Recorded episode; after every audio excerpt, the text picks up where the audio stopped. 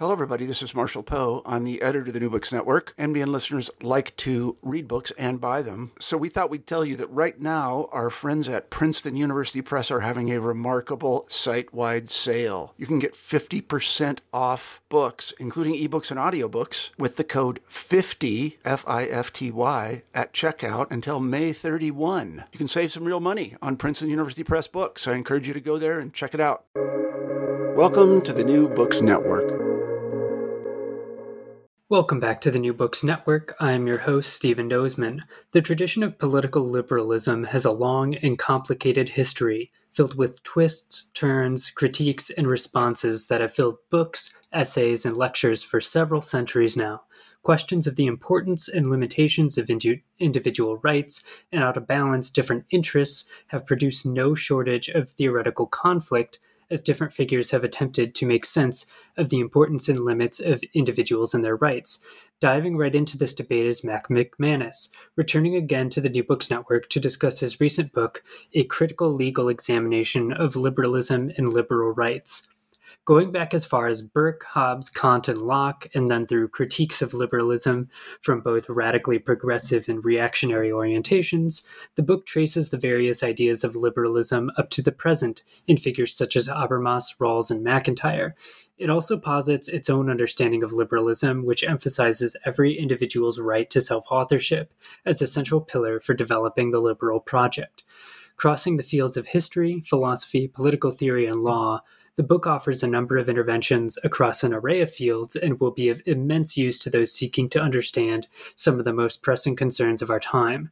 Matt McManus is a professor of politics at Whitman College. He is the author of a number of books, including The Rise of Postmodern Conservatism, and is also the one of the co-authors of Myth and Mayhem: A Leftist Critique of Jordan Peterson, both of which we discussed in previous episodes on this podcast. Matt McManus, welcome back to the New Books Network. Thank you very much for having me. It's always a pleasure. Yes, so we always like to have guests introduce themselves um, at the beginning, and uh, this will be uh, the third time we've had you on. So, uh, just to kind of reintroduce yourself, could you maybe tell us a bit about your research interests and how this book we're going to be discussing kind of fits into your overarching project? Yeah, of course. Uh, and again, thanks for having me back on. Uh, I think the last time I was here was to talk about was it the Jordan Peterson book or um... it was the postmodern conservatism, I believe. Uh, okay, good. Uh, well, the reason I ask is just I've always seen my work as having two central prongs. Uh, one is a critical prong uh, that's essentially analyzing and critiquing the vulgarities of the postmodern epoch, particularly the more reactionary vulgarities that have emerged, like postmodern conservatism. Uh, but the other prong of my book is an argument for what we could broadly call uh, liberal socialism or liberal democratic socialism, I imagine is the more technical term. Uh, so the last couple books that I've released and articles were all about the first prong. Uh, and this book was a really an effort to recenter myself on the second uh, by offering a kind of constructive argument for what an alternative to the status quo might look like. That's nonetheless still realistically grounded in what we can hope for in, over the next couple decades. Yeah, so to kick things off, um, a lot of this book is kind of dedicated towards offering up a history of liberal theory. Um, and one of the main places you start with this history is with Hobbes.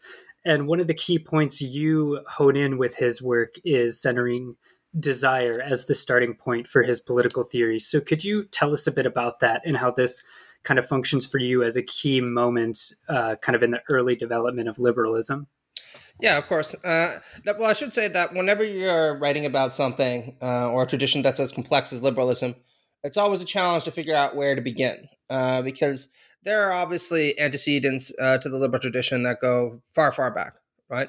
Uh, I mean, there have been very sophisticated and intelligent commentators who've located the roots of liberal individualism and things like um, you know, the Christian tradition, particularly, you know, the work of somebody like Augustine. Uh, there are also a lot of people who talk about Renaissance humanism uh, and republicanism as major influences. The reason that I decided to start with Hobbes is because I think that Hobbes, more clearly than even many of uh, the liberal thinkers that came afterwards, uh, framed the broad contours of the liberal outlook very starkly. Uh, and therefore kind of raised the stakes uh, for what was going on in political theory and the shift towards liberalism uh, in a manner that doesn't always come through in the work of lesser authors. Uh, and of course, this is an unusual thing to say because Hobbes himself wasn't particularly liberal in his politics. You know, he was an authoritarian. Uh, while he had a certain amount to say uh, in favor of freedom of religion in the private realm, of course, you know this all should be very carefully relegated. Um, but what I think made Hobbes a distinctively proto-liberal figure uh, was his insistence that human subjectivity uh, and the pursuit of human desire is at the epicenter uh, of all political action. And you find this coming through very clearly in his account of the, sci- of the state of nature, which very vigorously attempts to be scientific uh, in its orientation. Uh, and this includes its approach to morality, which for Hobbes is quite striking um, because he says very vividly uh, what a lot of lesser authors, again, would have been too timid uh, to unpack, which is essentially that in the state of nature, morality is relative, right? Uh, the we do not desire the good. What's good is what we desire, uh, and this is relative to each person. Uh, and of course, this means that in the state of nature, there's no such thing as fundamental rights uh, in the sense that you know are, are, meaningful in any way, shape, or form. Uh, you know, we each have a right to everything uh, or the pursuit of what it is that we want. But the problem with this, of course, is that for prudential reasons, it leads to catastrophe because in the state of nature, we engage in the war of all against all. Uh, each person is relatively equal to one another in terms of their inherent natural capabilities, which means that even the strongest can't really get to enjoy uh, what it is that they come into possession of for a very long time. And this, of course, is the preempt for him to argue that we need to put aside our general or universal right to everything uh, in return for an exclusive or protected right to some things um, by establishing a sovereign that's going to protect our right to life, in particular, to a lesser extent, the right to property. Uh, and while this is a come down of sorts uh, from the natural equality uh, and limitless freedom of the state of nature, uh, it's nonetheless a price that Hobbes thinks we should be willing to pay. Uh, and so I think his work is fascinating uh, in this regard for pulling so many strands of thinking together and synthesizing them uh, into something that was unique and would frame the history of liberal thought going forward. Yeah, moving right along. Um, property rights are kind of a central pillar in much liberal theory, uh, but they often occupy a very uh, difficult place since they have to be uh, managed against other competing sets of rights. Uh, and you see in figures like Madison and Locke a growing sense of the complexity of uh, property rights and how they should be related uh, within this kind of broader liberal context. So, can you kind of talk about the developments that happen in their work? Yeah, absolutely. And I should say that uh, the early sections of the book were deeply influenced by a Canadian political uh, theorist called um, C.B. Macpherson, uh, whose book on possessive individualism has had a big impact on left wing theory going forward. Um, but the kind of argument that I make following Macpherson is that early strands of liberal thought, for instance, those articulated by people like Locke and Madison, uh, while they had a lot going for them uh, in terms of their emphasis on religious rights, uh, qualified rights to political participation, and so on, uh, nonetheless put far too much of an emphasis on the naturalness uh, of property rights uh, and the consequent inequalities um, in material standing that people like Locke and Madison saw as flowing from this commitment to property rights. And a lot of this is, if you actually delve into their work, very spectral, since it's not exactly clear on what basis they justify property rights. Uh, that doesn't deviate from the emerging scientific um, mindset that's coming to dominate the age. So, for instance, Locke uh, makes this argument that property rights flow from mixing our labor uh, with the natural material of the world. Um, and this is also, again, uh, important since he draws a parallel here here uh, to the property rights of somebody like God, uh, who has possession of the world because he created it. But this is a very metaphysical outlook, right? It's not clear at any given point what exactly we're referring to if we're talking about something that's empirically tangible in the world, which is odd given that Locke is an empiricist. Uh, since, you know, labor, willpower, land, property, you know, all these things have a kind of unusually metaphysical, unusual metaphysical status, right? Uh, and it's not clear to me uh, how it is that the kind of workmanship ideal that emerges uh, from this Lockean Madisonian outlook really is all that sustainable moving into the 19th century. Nonetheless, uh, it's continued to have a tremendous influence on the right wing liberal tradition, which is the primary one that I criticize, in part because it's so linked to our ideological sensibilities about who deserves what under a capitalist system of exchange. Uh, you know, even people who would reject the metaphysical contours of something like uh, Locke's theory of entitlement, and nonetheless still are attached to this idea that we own what we own in some sense because we deserve it because we work hard for it, right? Uh, and you can see the kind of ubiquity of this mindset when even uh, polemicists, uh, frankly, you know, just hacks uh, like Dinesh D'Souza will say things like, well, if we can't hold on to the workmanship ideal, then capitalism is just unjust and would have to be discarded. Um, and this is one of the reasons I direct so much attention to it in the book, uh, because I think that what you can see is the liberal tradition gradually maturing out of this emphasis on mysterious property rights and labor as time goes forward. And I think there are good reasons for that that we can talk a little bit later about a little bit later. Yeah, another figure who kind of looms large over any discussion of the history of liberalism is Kant. And for Kant, you talk a lot about uh, his emphasis on the autonomous will and rational subjectivity mm-hmm. um, and the individual as a starting point for thinking more broadly about uh, political developments, particularly with uh, relate relations between and under the state. So, can you talk a little bit about uh, the developments that Kant brings to this history? Sure. Well, one of the, this is actually a good point to juxtapose him against somebody like Madison, right? Because uh, it's worth noting that Madison and Federalist 10 argued that a pure democracy would be a disaster, uh, in part because the job of any kind of political institution is to effectively manage class conflict. Uh, and because there will always be divisions between classes in society, it's important that it manage these uh, manages these in a way that's as effective uh, and as harmless as possible. Uh, and to a certain extent, this also means that Madison will say things like, well, we don't necessarily need to grant everyone the same democratic rights because those who have property uh, are more invested in politics than those who don't, which is why it is that they should have more of a say, right? Uh, Kant very thoroughly rejects this in his work. Uh, you know, he does have an argument for property rights. Uh, he also has some exclusionary and reactionary tendencies in his work that we can talk about.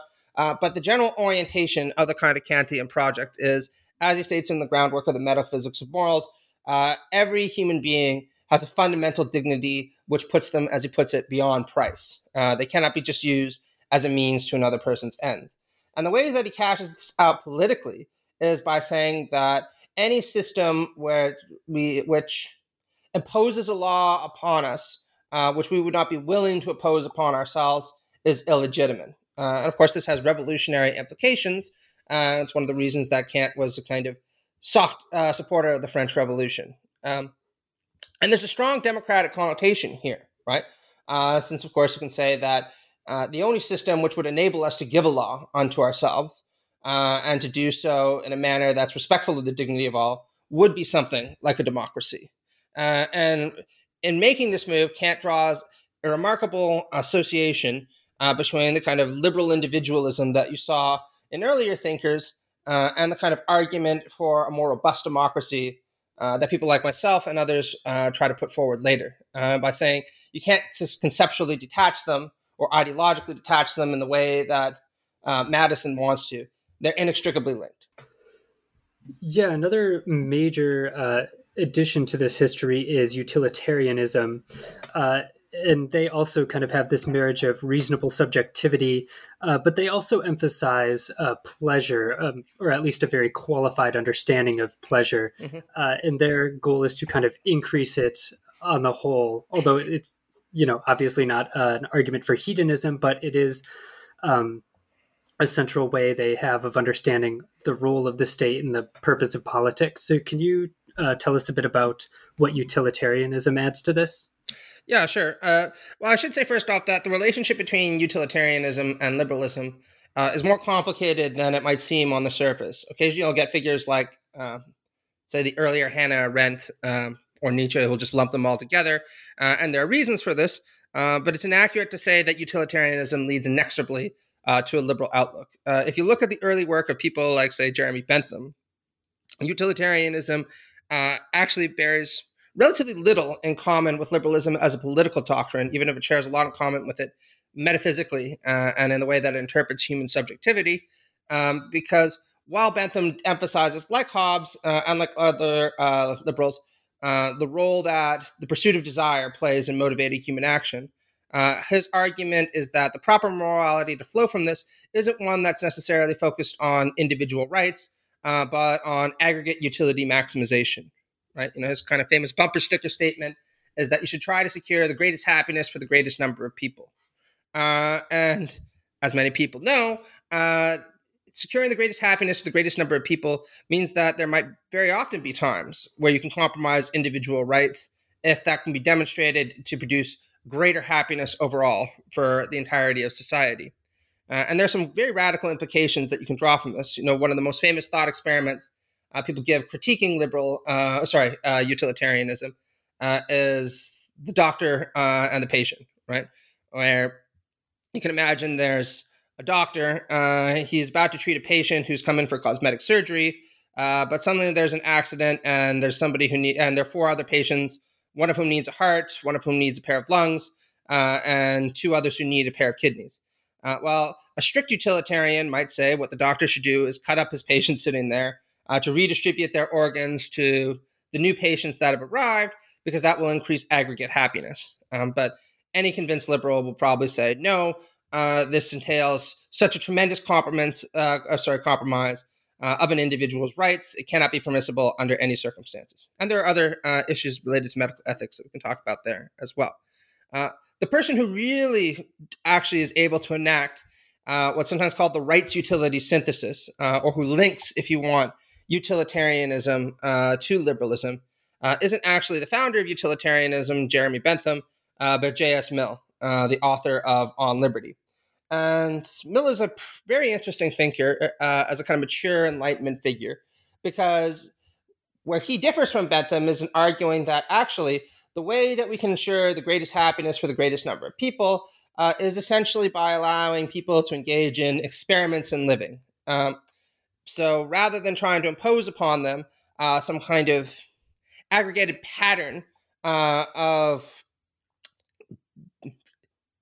well, what's the way to put it? Uh, rather than trying to impose uh, from above uh, some kind of aggregate power, like, like sorry, um, aggregate pattern, um, with regard to how it is that we think utilities should be distributed. It's best to allow each individual uh, to pursue their own conception of the good life, since they tend to know what makes them happy, and giving them the freedom to do so is likely to increase happiness overall.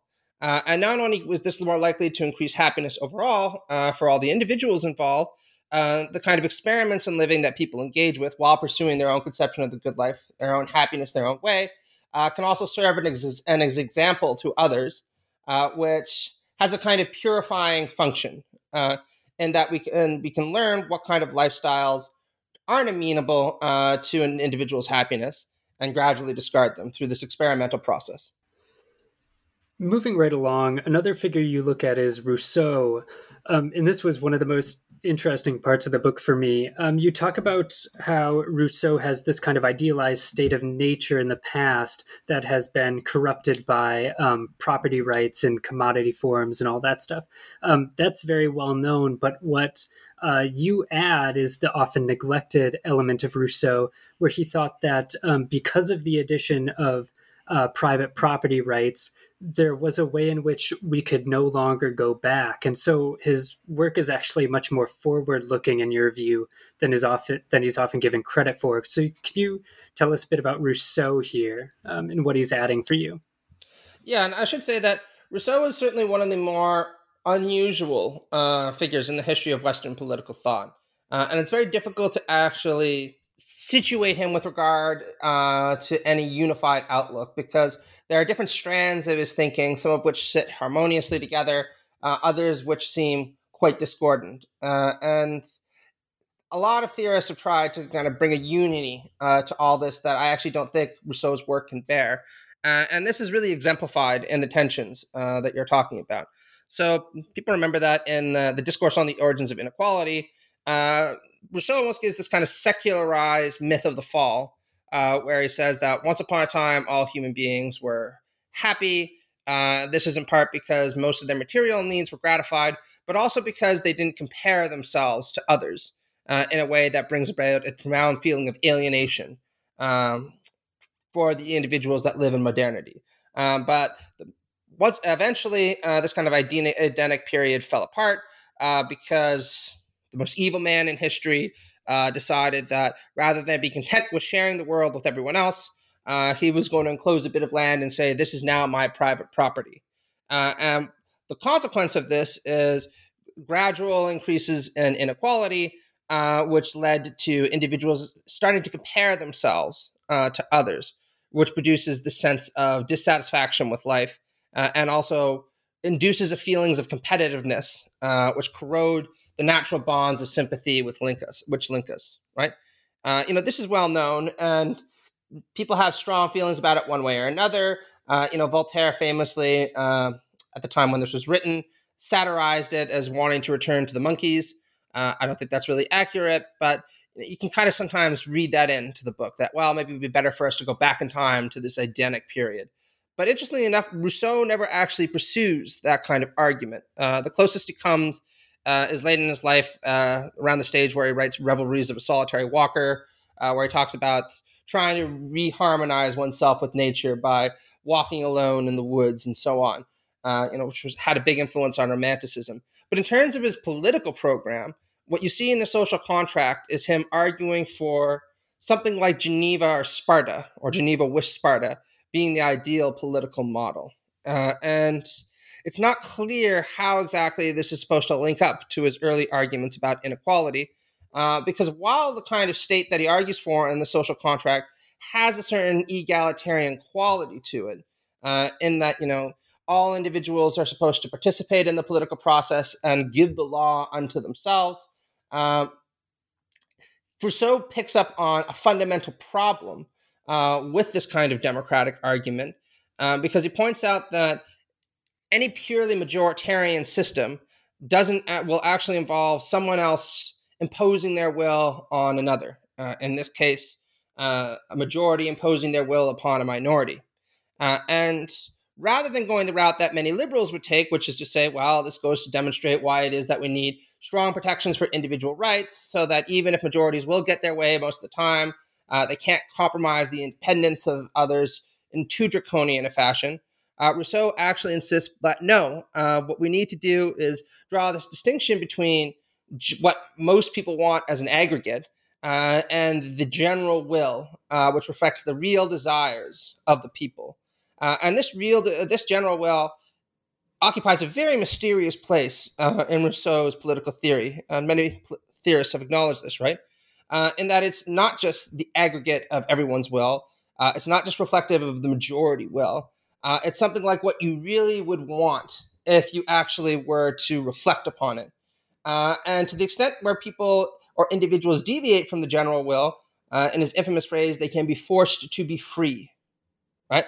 Uh, and not only does this not have uh, an egalitarian connotation to it, uh, a lot of people have detected a kind of totalitarian ethos underpinning this. and while I think that this is unfair, or at least it reads too much into the text, there's no doubt that uh, these kind of arguments about the general will have proved profoundly influential amongst authoritarians and totalitarians on all ends of the political spectrum. Uh, one of the points that I make in the book is while Rousseau is often associated with left wing iterations of totalitarianism, rightly so, uh, it's also noteworthy that somebody like Carl Schmitt, uh, who was the crown jurist of the Third Reich, uh, found Rousseau's arguments in this respect very influential in arguing for a authoritarian Nazi dictatorship by saying that the dictator is the one who creates or reflects the real will of the people and also constitutes the people.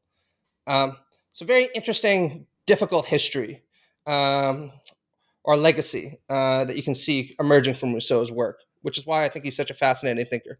Yeah, another uh, key person you look at is Edmund Burke, who has uh, a more conservative orientation, uh, particularly with the way he sees uh, developing a political uh, platform or orientation via historical reflection, historical study, um, and using kind of this broader context and understanding of certain traditions as a way of finding the right attitude or right balance.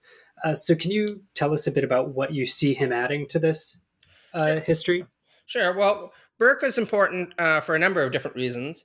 Uh, I'll only signpost two, right? One is that he's one of the first individuals to really develop a radical critique of the Enlightenment uh, that doesn't just rely on a desire to go back uh, to an earlier kind of medieval orientation uh, towards the world.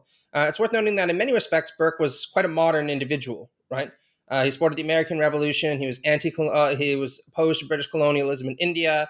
Uh, he wrote a pioneering work in aesthetics. Uh, he served as a member of Parliament for a long period of time. he was always kind of softly committed to liberalism, but he was extremely critical of the Enlightenment conceit that reason could essentially be used to remake the world or to make the world into a better place. Uh, and you see him expressing critiques of this as far back as his work on the sublime and the beautiful, uh, where he points out that he thinks that reason governs human affairs to a far lesser degree uh, than many of the philosophers at the time claim. Uh, and in and of itself, this might not be all that dramatic. Uh, you know, there are plenty of reasons to be skeptical of kind of overweening uh, power that you can give to reason.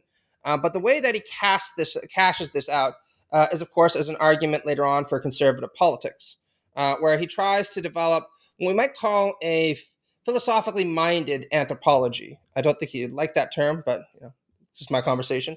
Uh, where he argues that most people are fundamentally pretty conservative at their core. They don't reason all that carefully about why they hold to their beliefs. They don't critically analyze the traditions that they're embedded in uh, they tend to accept them uh, and they want to perpetuate them over time, in part because they acknowledge some kind of responsibility uh, to the figures that have come before that pass these traditions and these practices on to them. Uh, and Burke's argument, consequently, is that we should be cautious in engaging in any kind of reform because uh, that deviates from the basic nature uh, of many individuals, right? Or most individuals, the philosophers being a notable exception.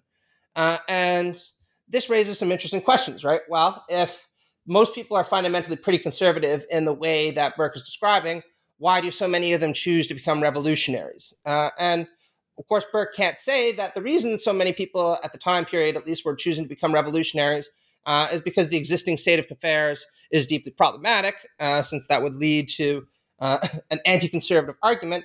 Uh, so, what he does is to say that the reason is the corrupting influence uh, of these philosophers, right? These kind of cafe intellectuals who don't really have a lot of experience with the so-called real world, uh, who dream up fantastic kingdoms that na- have never been and can never be, uh, and try to force society to conform to them. Uh, and because they're often gifted orators, uh, or they can put forward convincing intellectual arguments, they can kind of corrupt the inherent conservatism of the people uh, and get them to support radical changes. Um, and this is important, of course, uh, not just intellectually, but tonally, because it influences generations of conservative commentators afterwards, uh, down to this present day, uh, who tend to have a skeptical or cynical attitude uh, towards the role intellectuals play in society. Um, usually combined with this populist belief that the, po- that the average individual would be a pretty conservative person uh, if it just wasn't for all these eggheads uh, going around filling his or her mind uh, with empty thoughts about worlds that cannot be or should not be. Uh, and so Burke is a very influential figure this way. Um, I think that you know he's more complicated than some conservative commentators give him credit for, um, but the argument, or sorry, the account of him that I give in the book uh, conform to the pattern I just described. Moving right along, um, and turning to some of the critics of liberalism, you look at uh, Karl Marx and more recently Slavoj Žižek as bringing in a critique of liberal rights uh, from a more radical political perspective. But this critique uh, is a bit more complicated than kind of the headline version would, of course, be because they're not criticizing um, people having, you know, say the right to self expression, for example, um, but instead trying to call to attention the limits of what this sort of emphasis on rights will have under a certain uh, political economy. So, can you tell us a bit about this critique of liberalism? Sure. Uh, and I should say that uh, you'd be hard pressed to find any kind of critique of liberal rights uh, anywhere on the political spectrum, particularly on the political left, that's been more influential than Marx's, uh, particularly his account on on the Jewish question. Uh, when I was a first year undergrad, uh, you know, it was one of the stock pieces that we read uh, that was you know, signposted as a critique of liberalism that was worth engaging in. Uh, but the argument that Marx makes in that essay is more complicated than just being critical of liberalism. And this was really nicely um, articulated by Igor Shoikhedbrod uh, in his book, Revisiting Marx's Critique of Liberalism, uh, where he points out that Marx actually had a great deal in common uh, with many of the liberals that he's criticizing. Because, of course, he's not calling for abandoning rights to expression, abandoning rights to religious practices. Uh, he's certainly not calling for denying freedom of the press. Uh, he wants people to have to see their voting rights expanded, not constrained. Uh, what he's concerned about is that the kind of abstract universalistic argument uh, for liberal rights dissociates from the material conditions that enabled this particular conception of rights to emerge at the fore at that given time. Uh, and the argument, you know, that you see in on the Jewish question uh, is already anticipating what Marx will later uh, do, uh, which is to try to historicize moral outlooks by saying that they don't actually embody these kinds of universal trans historical mores. Uh, any kind of moral or ideological system, including a system of rights that emerges, uh, is invariably stamped uh, with the time period from which it emerged. Uh, and in particular, of course, since Marx is an economic materialist, uh, from the kind of relations of production, uh, the level of technological development that you see in any kind of society at any given time. Uh, and he develops this in, of course, a number of complicated and interesting ways later in his work. Um, but the kind of political takeaway from this is that while many of us believe when we're arguing for liberal rights uh, that we're making some kind of trans historical argument for their universal legitimacy, we always need to be sensitive about the fact uh, that our commitment to this outlook is preconditioned by any number of factors that are well beyond our immediate understanding. Uh, and the point of a Marxist critique is to make us more cognizant of this. Uh, and, you know, a good example of this would be um, Circa Marx's critique of Locke later on, or a good Marxist critique of Locke, uh, where Marx will point out, well, Locke had this very strong commitment to property rights that he took to be trans-historical, right? Uh, you know, people have always just created property through mixing their labor with the land. Uh, but actually, Marx is going to say, Locke would only emphasize uh, this kind of conception of property rights at the time he did, because you were starting to see the emergence uh, of the new liberal capitalist order at that time. Uh, and Mark was in Mark, uh, sorry, and Locke was in this sense reflecting his own time period uh, as much as he was making a trans historical argument for a certain conception of what liberalism should be about. Yeah, another source of criticism of liberalism um, albeit a highly qualified criticism, comes from a number of theorists, uh, particularly in areas like feminist theory, um, as well as uh, studies across different uh, uh, racial history and things like that. Um, can you kind of unpack some of these critical legal perspectives and how they kind of came to see themselves, not as necessarily trying to ruin liberalism, but offering these kind of highly qualified criticisms of some of its limitations for different groups of people. Sure, and I should say this section of the book is obviously the most circumscribed um, because the volume of literature uh, that offers left-wing critiques uh, from any number of different standpoints of liberalism uh, is vast. Right, I did an entirely other book, entirely new book, uh, just to give you a glimpse of it. Um, but generally, the kind of arguments that you'll see critical race theorists, uh, radical feminists making, uh, tends to break down into two different uh, like two different types. Um, some people like Lani Guinier um, will argue that the problem with um, liberalism isn't liberalism itself; it's just the fact that liberal societies have always been unwilling uh, to grant the same liberal rights uh, to all their members. Right? Uh, and I think this is undeniably true, right? Uh, I mean, liberal societies for a long period of time didn't even grant voting rights uh, to women. Uh, it was only around the 1970s that some liberal societies granted the same property rights to women Uh, and you know you can list off uh, many other examples. And the same is true uh, if you look at the way that many individuals are racially marginalized, denied access to basic liberal rights like to political participation in the United States and elsewhere. And you can run off the list. Uh, and the argument of these kind of more soft critics is that we should just extend liberal rights to all to establish a genuinely just society. And you know this is the kind of position you see people like Martha Nussbaum take. Uh, the more radical crit- criticisms uh, that are sometimes leveled against liberalism uh, is that it was an inadequate uh, it was an inadequate uh, way of moralizing about the world to begin with, uh, in part because it reflects a very narrow vision of what a human being is, and consequently has a very narrow understanding of political morality. And there are all kinds of examples you can find of this uh, in the critical legal tradition. Uh, one example that I point to and devote some attention to in my book is the argument of the radical feminist Catharine MacKinnon, uh, who is probably most famous uh, for her critiques of pornography. Um, but I think her best work is the classic uh, Towards a Feminist Theory of the State.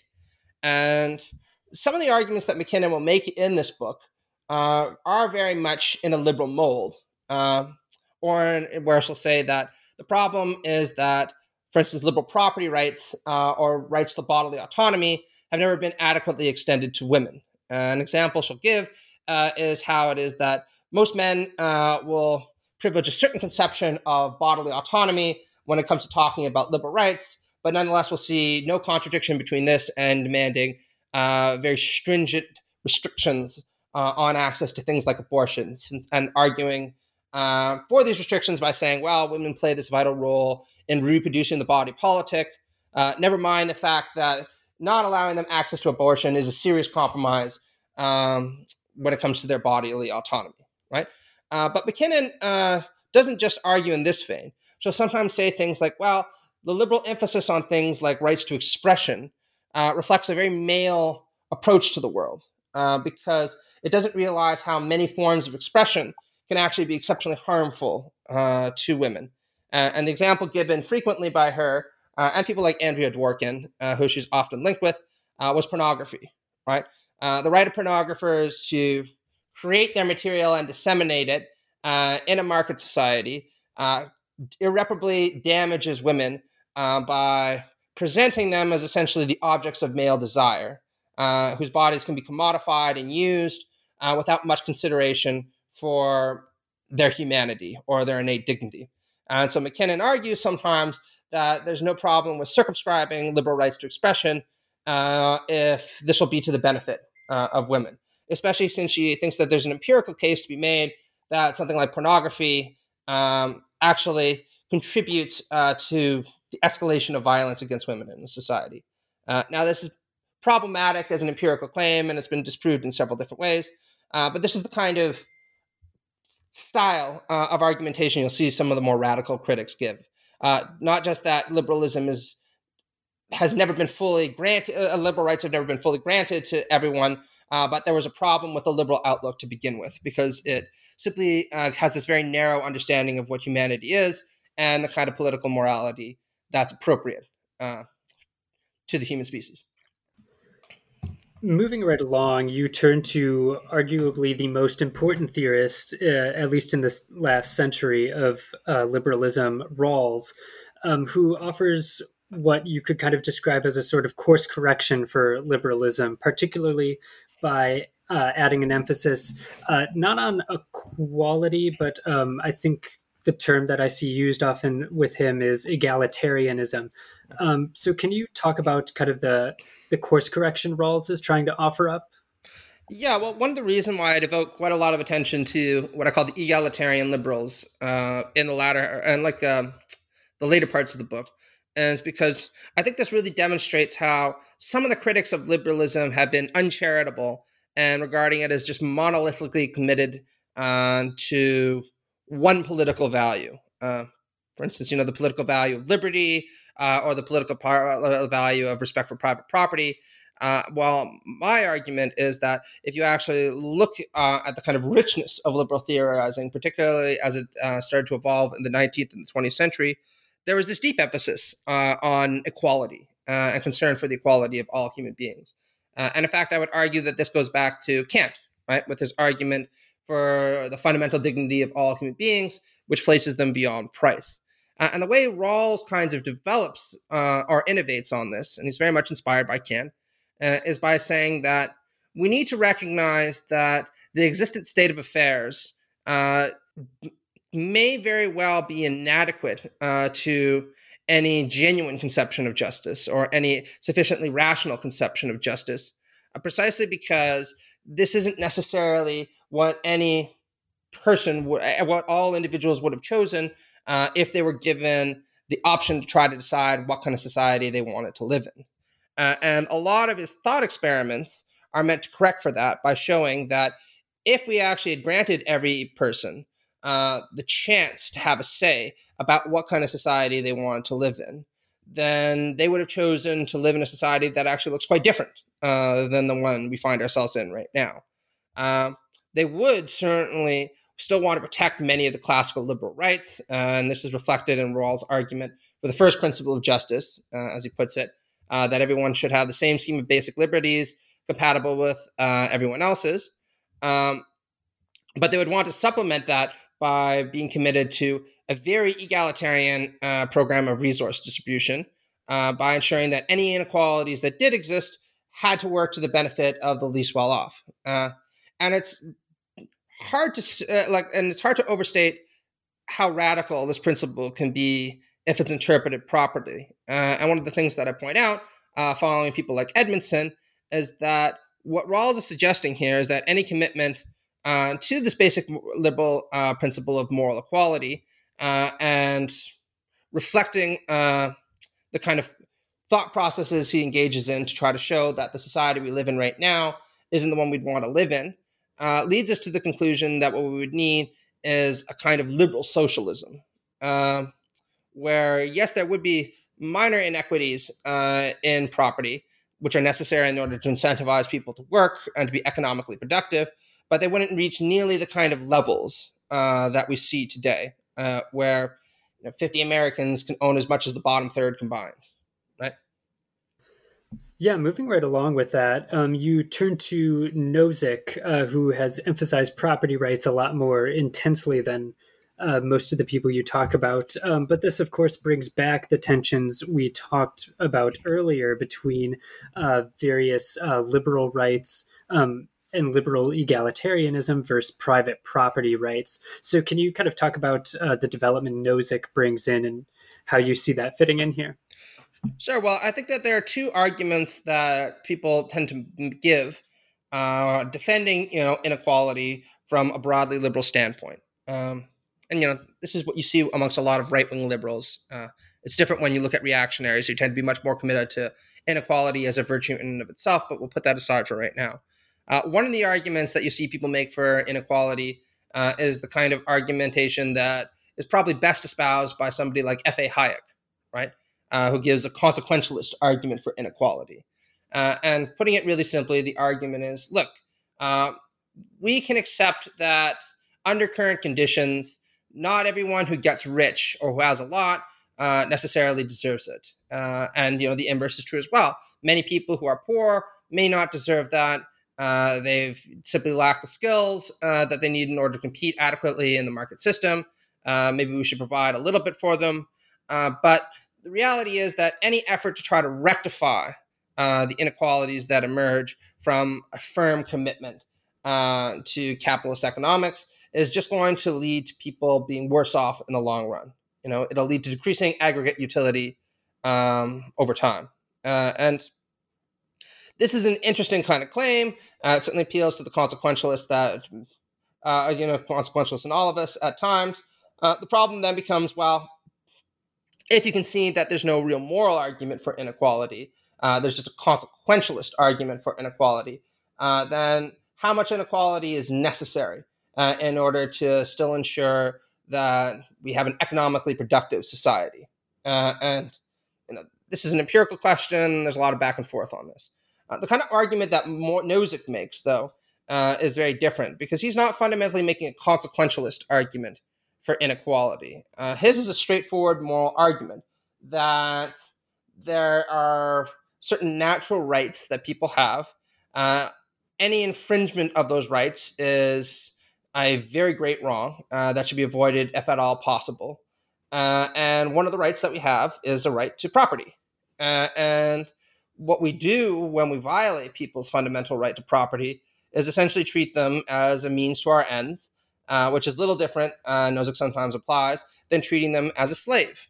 Uh, and you know, one example that he gives is if you think about what's entailed in by redistributive programs, uh, essentially what you have is a government official who has a pattern vision of how they think resources should be distributed in society. Uh, and they feel that they are entitled to essentially take uh, what someone has earned through their work uh, to put it to the purposes that they think are more appropriate. Uh, Nozick says, you know, that's a little different in some respects uh, than a slave master who sits there and feels that they better know what to do with the fruits of the slave's labor and are therefore entitled to take it uh, and put it to the use that they think is more appropriate. Uh, and I think there are a lot of problems with the arguments that Nozick gives for this position, uh, but nonetheless, it's a compelling argument. Uh, you know, Nozick was a brilliant guy, there's no doubt about it. Uh, and I devote quite a bit of time in him in the book uh, and trying to refute him, precisely because I think that he gives the most powerful argument for inequality from a broadly liberal standpoint. Yeah, coming up uh, about as close as we can to kind of our times, one of the last figures you look at in this history is Jürgen Habermas, who you point out is managing to remain incredibly prolific even at the age of 90. He just put out, uh, I think in German, like a thousand page tome, which is yet to be translated. But um, core to his work, at least that you're picking up, is uh, the idea that um, the Enlightenment and liberalism are kind of these unfinished projects. And this is kind of, in a way, him critiquing, I think, the Frankfurt School, but also trying to reanimate uh, the history of liberalism and kind of mm-hmm. uh, put it back into the public sphere. So, can you talk a bit about uh, the developments you see happening in Habermas with regard to liberalism? Sure. Well, I'll here I'll draw a little bit on Axel Honneth, uh, who's also a major figure in the Frankfurt School, and I think espouses um, the kind of essence of the Habermasian view more clearly, right? Uh, because Honneth will say, circa Habermas, that uh, there are three major kinds of freedom uh, that are worth having. Uh, and the problem with the liberal tradition uh, is it's tended to only value one. I would actually argue that the egalitarian liberals tend to value two. Uh, the first kind of freedom that's worth having is negative liberty, right? Uh, which, putting it very simply, just means, uh, as Ben Shapiro would say, you know, don't tread on me, right? Uh, I'm left free uh, when the state and uh, other people don't impose their will upon me or try to coerce me into doing something that I don't want to do, right? and there's no doubt that this is a valuable um, kind of freedom, and it's the one that's been most cherished by classical liberals uh, and I certainly wouldn't want to do away with it, and I don't think any good, just society should. Uh, but the second kind of freedom, uh, what's sometimes called positive or substantive freedom, uh, is also extremely important. Uh, and Honneth means it somewhat differently than Berlin, uh, but what he basically means is the freedom to do something, right? so, for instance, I might have a lot of liberty, negative liberty, if I'm living on a deserted island, in the sense that no one's coercing me to do anything. Uh, but I don't actually have a lot of positive or substantive freedom uh, because the options uh, for what I can do with my life are extremely constrained. Right? Uh, I can more or less walk around the island, pick up coconuts, um, and or go for a swim, and that's it. Right? Uh, whereas somebody who, for instance, has a lot of resources, is capable of pursuing many different life projects, uh, lives in a thriving social sphere, they have a lot more options about what they're going to be able to do with their life and therefore have more substantive liberty uh, than the person living on the deserted island does, for example. Even if the person on the deserted island uh, enjoys a great deal of negative liberty. Uh, and then further to that, Honneth argues that we need to talk about a third kind of freedom, um, what we can call social or civic freedom, uh, or social and civic liberty. You know, uh, and what essentially this entails uh, is something that's in many respects a lot older than what we find with the classical liberal tradition. Uh, and it's the freedom to have a say uh, in the laws and institutions that govern us. Um, and this is actually exceptionally important. Uh, people like Hannah Arendt knew this uh, because having a say in uh, the political uh, in, in, the social and political um, institutions and laws that govern us allow us to negotiate how it is that all of our other rights and all of our other liberties are going to be understood. Uh, so, for example, a typical right that's associated with social or civic freedom is the right to vote, right? Uh, the right to vote is important because it allows you to have a say in what political party is going to be in office. Uh, but my argument, following somebody like Habermas uh, or Honneth, is that uh, with the exception of granting suffrage, uh, like suffrage, uh, to a majority of the population, and there's still serious problems with this in the United States, we've done very little to actually expand people's civic or social freedom for an exceptionally long time. Uh, if anything, what we've seen under neoliberalism uh, is the strong pushback on the idea that civic or social freedom is even meaningful or all that important, uh, largely because neoliberalism aspired to insulate markets and capital from the influence of democracy. Uh, and this is generated, and Habermas is uh, very, very astute in analyzing this, a tremendous sense of animosity on the part of the population who increasingly feels that political institutions and the laws that govern them uh, work for certain people, uh, but aren't actually driven in any way by what the public wants from below. Uh, and I think this is responsible uh, in no small part for the tremendous amount of anger that you've seen emerging in politics, uh, European and uh, Anglo American politics, uh, over the last five years. Uh, and the way to heal that is by taking a good, long look uh, at how it is that we can expand people's social or civic freedom. Uh, for instance, by instituting things like more direct democ- democratic measures along the lines of what we see in countries like Denmark or Ireland, by restoring a sense of pride and community by building attachments between citizens and restoring a sense of civic friendship. Uh, there's a lot of uh, elements to this that I think are important. Uh, and all of these are articulated very nicely in Habermas's work, uh, since he's long argued that liberalism without democracy uh, is eventually going to be neither particularly liberal uh, or particularly democratic. Yeah, so on top of this whole history you've given us of uh, liberalism and its relation to property rights, um, you then kind of start to offer up your own takes. Um, and central to your understanding of liberalism is dignity, which you define as an individual's overall capacity to engage in self authorship. So, to kind of kick things off here, could you just kind of unpack uh, your definition here and why uh, you think this is kind of s- such a a central pillar for uh, thinking about uh, the liberal project. Yeah, exactly. And well, one of the reasons why I talk about self authorship is because uh, I was trying to give an existential dimension uh, to why it is that we consider freedom to be valuable, right? Um, freedom isn't just valuable because we want to be able to do what it is that we want, uh, which is again as you pointed out, sometimes what we see in the work of early classical liberals like Hobbes uh, or Locke, uh, who tend to emphasize human desire. Uh, the point that I was trying to make is that freedom is important because we want to be a certain kind of person uh, in whom we can take pride, uh, and also to lead a certain kind of life uh, in association with others that seems meaningful and to contribute something of lasting and unique value to the world. Uh, and the argument that I kind of make is that while the liberal tradition has done a tremendous amount in respecting um, the dignity of individuals by emphasizing things um, like uh, negative liberty uh, and to a lesser extent trying to empower them uh, in terms of substantive uh, freedom or substantive liberty, uh, there's still a lot more that we can do. and this is where I come up with my own argument for a twin conception of rights uh, that's modeled in many ways off of John Rawls' Two Principles of Justice. Uh, certainly, it's in the same spirit.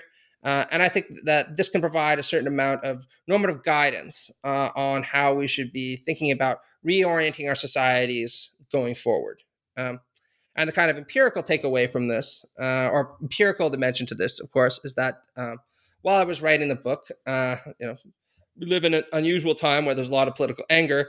I also think that holding to these two twinned rights uh, and expanding people's dignity in the way that I argue for uh, would be a corrective uh, to a lot of the conditions that have led to all the anger that you see in politics today, uh, and in particular, the emergence of reactionary movements like postmodern conservatism.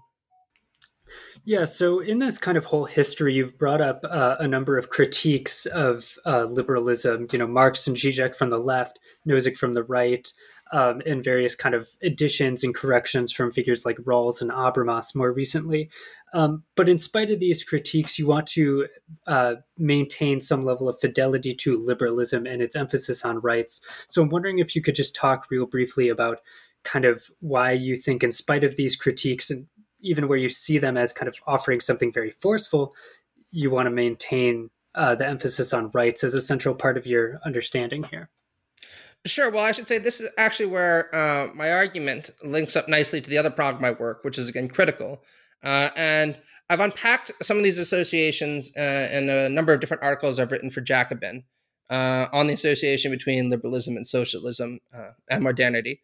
Uh, people can take a look at them if they're interested. but what I essentially argue is this that liberalism is fundamentally a modernist project in that it is committed to the freedom of the individual uh, and to the moral equality of all.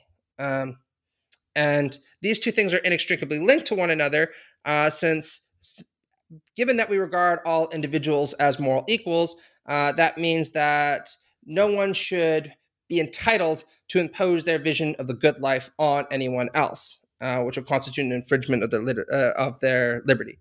Um, so there's a strong elective affinity between uh, these two principles, uh, and they're extremely powerful. Uh, and they've been at the epicenter of a lot of the revolutionary movements for emancipation uh, that you've seen character as and which are characteristic of modernity.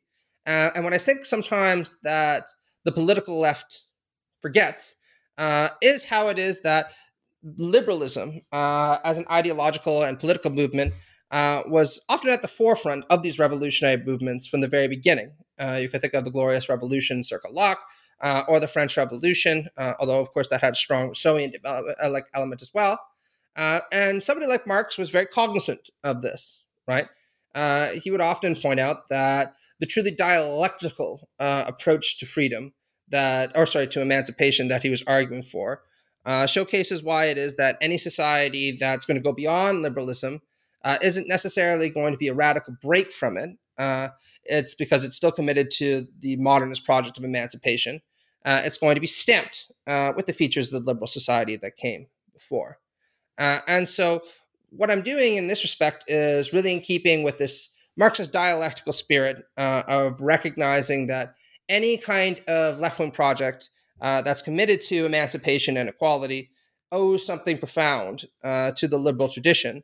Uh, and rather than trying to cut ourselves off from that, uh, we should be open minded about what insights we can glean from the liberal tradition, while at the same time recognizing it has many fundamental limitations that need to be overcome by a commitment to furthering uh, different kinds of liberties that too many liberals often ignore. For instance, the ones I talked about just a few moments ago. Another very kind of important part of a lot of these uh, theoretical developments and critiques is uh, the role of the state and more broadly just institutionalized authority's role in helping people either express and experience dignity or protecting property rights. Um, and you do see it playing a role in your understanding of liberalism here. So I'm wondering if you could talk about uh, the role you see the state playing and uh, kind of this supposedly ideal society you're kind of creating. Um, what do you see the state's role here? Sure. Well, one of the things that I point out is that um, we should be very skeptical uh, of deploying the state to try to secure greater liberties uh, and greater levels of equality for all, uh, unless we engage in a thorough process of democratizing um, both our life world uh, and broader political institutions um, and the laws that govern us. Um, and one of the reasons why I think that uh, earlier projects for social emancipation, uh, such as those carried out by social democracy, uh, sorry, social democrats uh, and democratic socialists in the 20th century, faltered, uh, is while they often tried to engage in projects of top-down redistribution, uh, they did very little to actually try to establish a more democratic form of life. Uh, and this is one of the reasons why I think they variably ended up faltering uh, because once the kind of energy uh, and political will to indulge, engage in um, the project of social democracy and democratic socialism faltered, um, you, neoliberal elites were able to come in, essentially re-seize control of the state, uh, and pivot it in a much more reactionary dimension.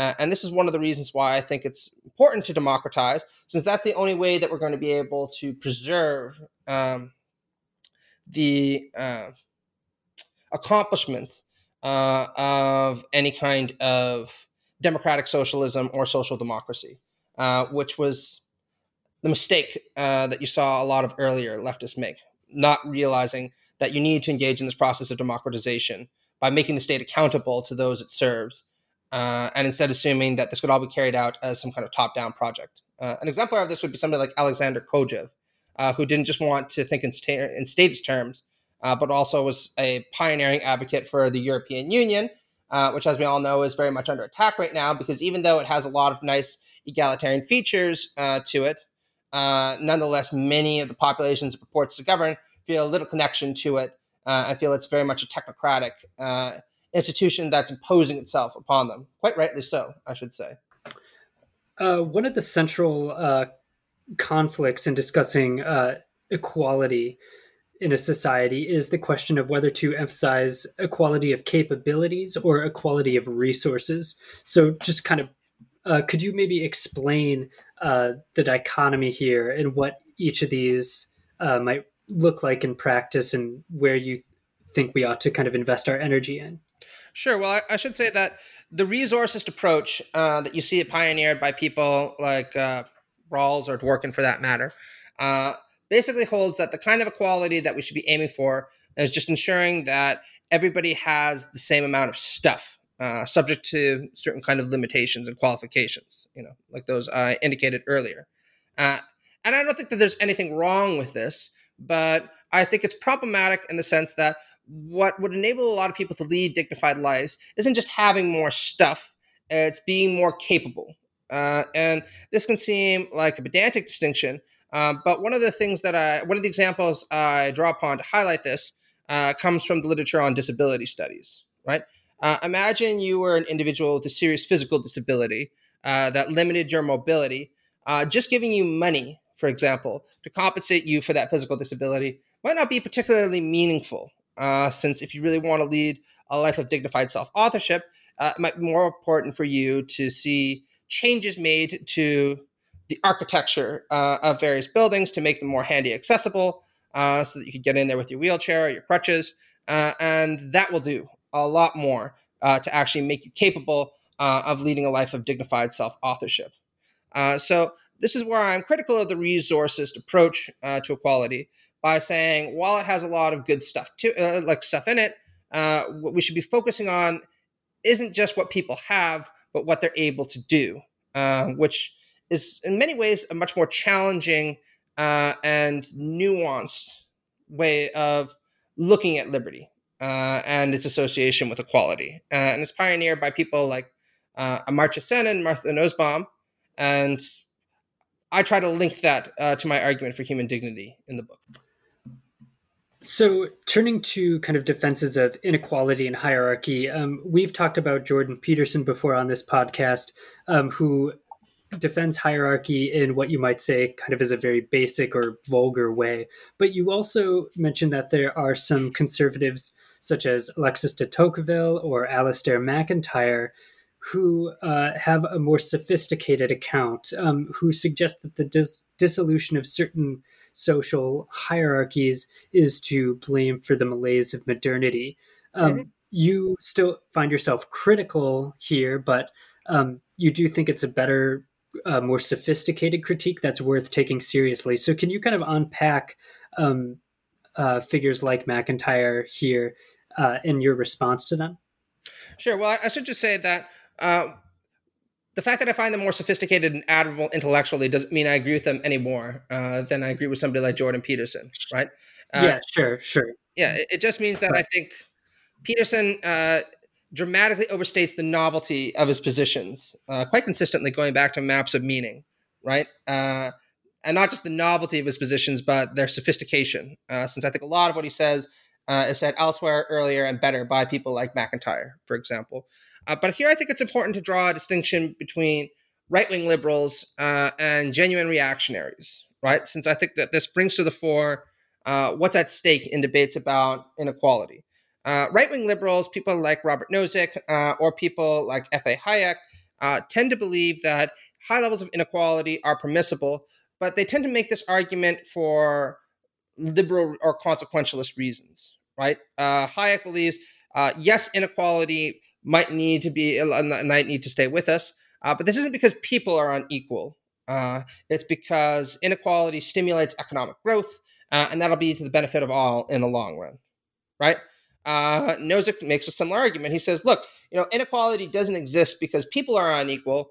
Uh, it exists because if you let the market run, uh, people are going to make free exchanges uh, and they're going to allocate resources in line with their desires and their interests. Uh, and that's inevitably going to generate inequalities because liberty disrupts patterns, uh, as he puts it in the kind of famous bumper sticker slogan uh, in the book, right? what distinguishes this approach from those of reactionaries is reactionaries believe quite fundamentally that people are not equal, right?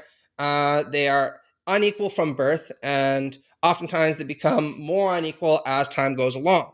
Uh, and there's a lot of justifications given for this view, and we can talk about a few of them. Um, but you can see how that differs dramatically uh, from the outlook uh, of genuine liberals, uh, who tend to hold, as I mentioned, uh, that all individuals are moral equals, which is one of the reasons why it is that they should be free, right?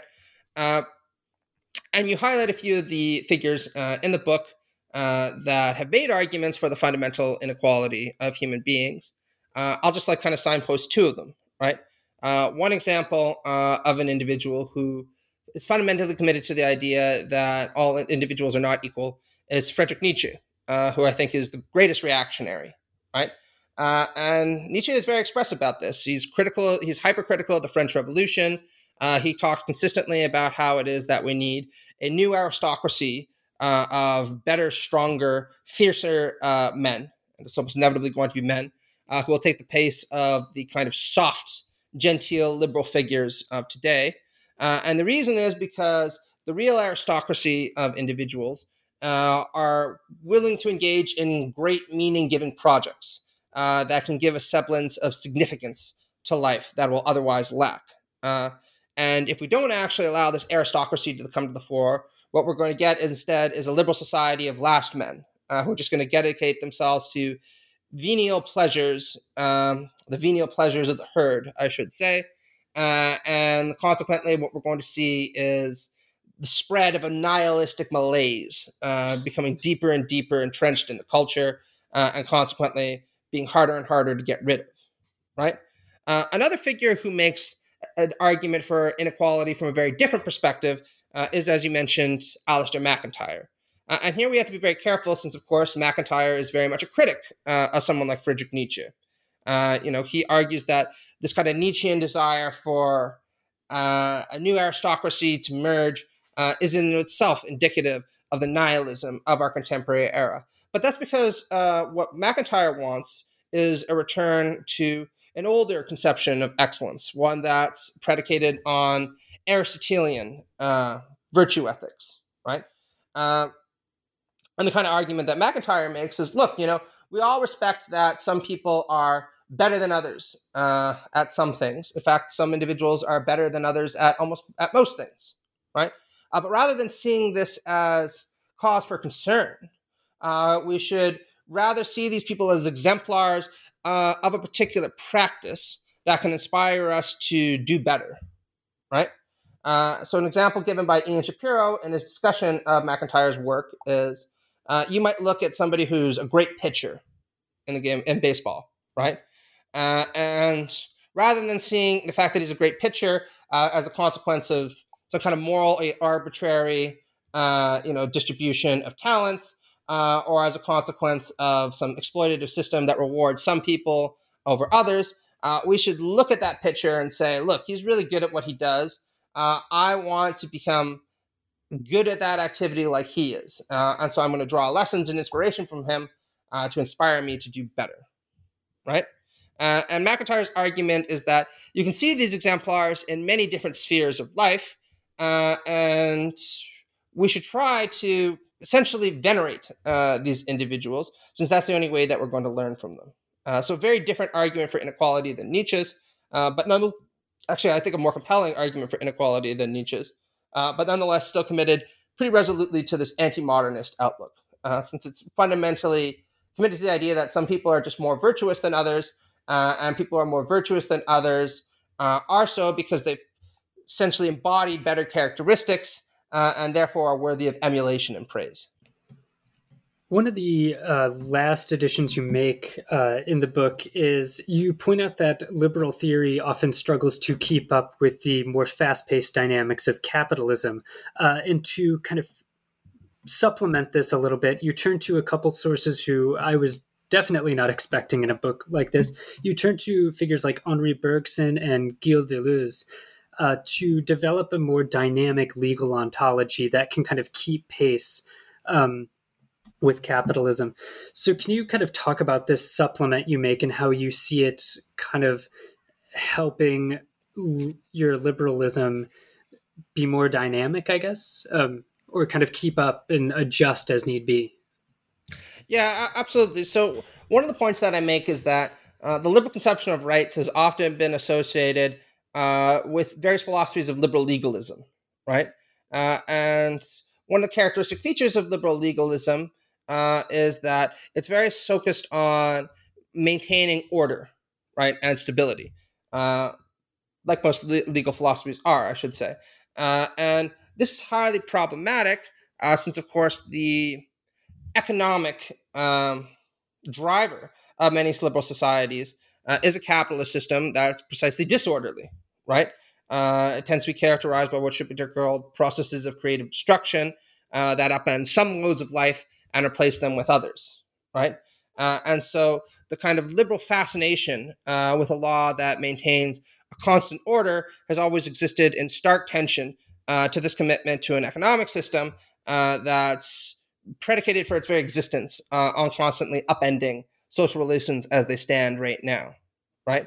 now, I should say that I'm not making an argument here for the virtues of capitalism in this respect. Uh, what I'm saying is that the kind of tensions that we see here between liberal legalism and support for a capitalist economic order will be better overcome by thinking about the law in more vitalistic terms. Uh, and this is where I draw on the people like Henri Bergson and Gilles Deleuze that you're talking about. Uh, but then I put a further twist on this by saying that as part and parcel of the broader project uh, of overcoming liberalism, uh, or at least the limitations of liberalism, uh, one of the cash benefits of adopting this kind of different ontological approach to the law uh, is that it can be married more nicely to an argument for an empowered democracy uh, of the type that I'm talking about, uh, where we try to enable citizens to have more of a say in the laws that govern them and the political institutions uh, that direct so much of society. Uh, and this would inevitably involve accepting a degree of disorder that many liberals uh, have long been hostile to um, because they see too much democracy as disruptive. Uh, while my argument is that not only will we gain economic benefits uh, by accepting a legal ontology that puts change and disorder at its epicenter, but that also enables us to think of new and novel ways of linking democracy uh, to a kind of post-liberal uh, or liberal socialist society. Uh, that's more in a way that's kind of creative and imaginative, uh, and I hope to write a little bit more about in the future. Yeah, jumping right off of that, um, that brings us more or less to the end of the book. So, as a final question, what, if anything, are you working on now? Uh, so right now, I'm actually writing a new book. Uh, that's a sequel to the rise of postmodern conservatism. Um, because one of the things that that book was criticized for was that uh, for a book with postmodernism in the title, I actually speak very little about postmodernity. Uh, there's one chapter uh, on the subject in the book, uh, and then I most more or less just dive right into the history of conservative thought, uh, how postmodern conservatives emerged, uh, why we should be critical of it, and so on and so forth. so this book is singularly focused on describing the postmodern epoch as I understand it. and the argument that I make is that postmodernity emerged because of three factors. One was the advent of liberalism, uh, which is a link to this book, uh, but then there was also uh, the emergence of capitalism as a worldwide uh, global mode of production, uh, and then secularism, which I think has also then been undervalued as a contributor to the emergence of postmodernity on the political left. Um, and the kind of argument that I make is that the emblematic feature of postmodernity isn't actually a decline of faith in meta narratives, uh, but a shift in the way that human beings apprehend uh, their temporal existence, understand time, if you will. Because uh, my argument is that modernity was characterized by people increasingly seeing time in historical terms. Uh, time was human history and progress, right? Uh, whereas what's characteristic of postmodernity is that people approach time phenomenologically, right? In terms of their individuated experience. Uh, and there are good things about this. You know, I'm, it's not a relentless critique of postmodernity in the sense that I think we should reject uh, this new emphasis on phenomenological time. Uh, but the argument I make is that the devolution of a sense of historical time uh, has proven extremely detrimental, uh, precisely because it creates the sense that the social conditions that we live in right now uh, simply are what they are and cannot be changed. as Margaret Thatcher put it, you know, there is no alternative uh, to the kind of capitalist realism that we inhabit right now. Uh, and so my argument is that we should try to find a way uh, to move past postmodernity by taking the expressivist virtues uh, of this phenomenological approach to time, but remarrying it uh, to a conception of time as history that enables us to think more critically uh, and more adventurously about the kind of shared world that we want to create in the future. Yeah, that sounds excellent. So, uh, in the meantime, Matt McManus, thank you so much for being with us again. Yeah, no problem. Thanks a lot for having me.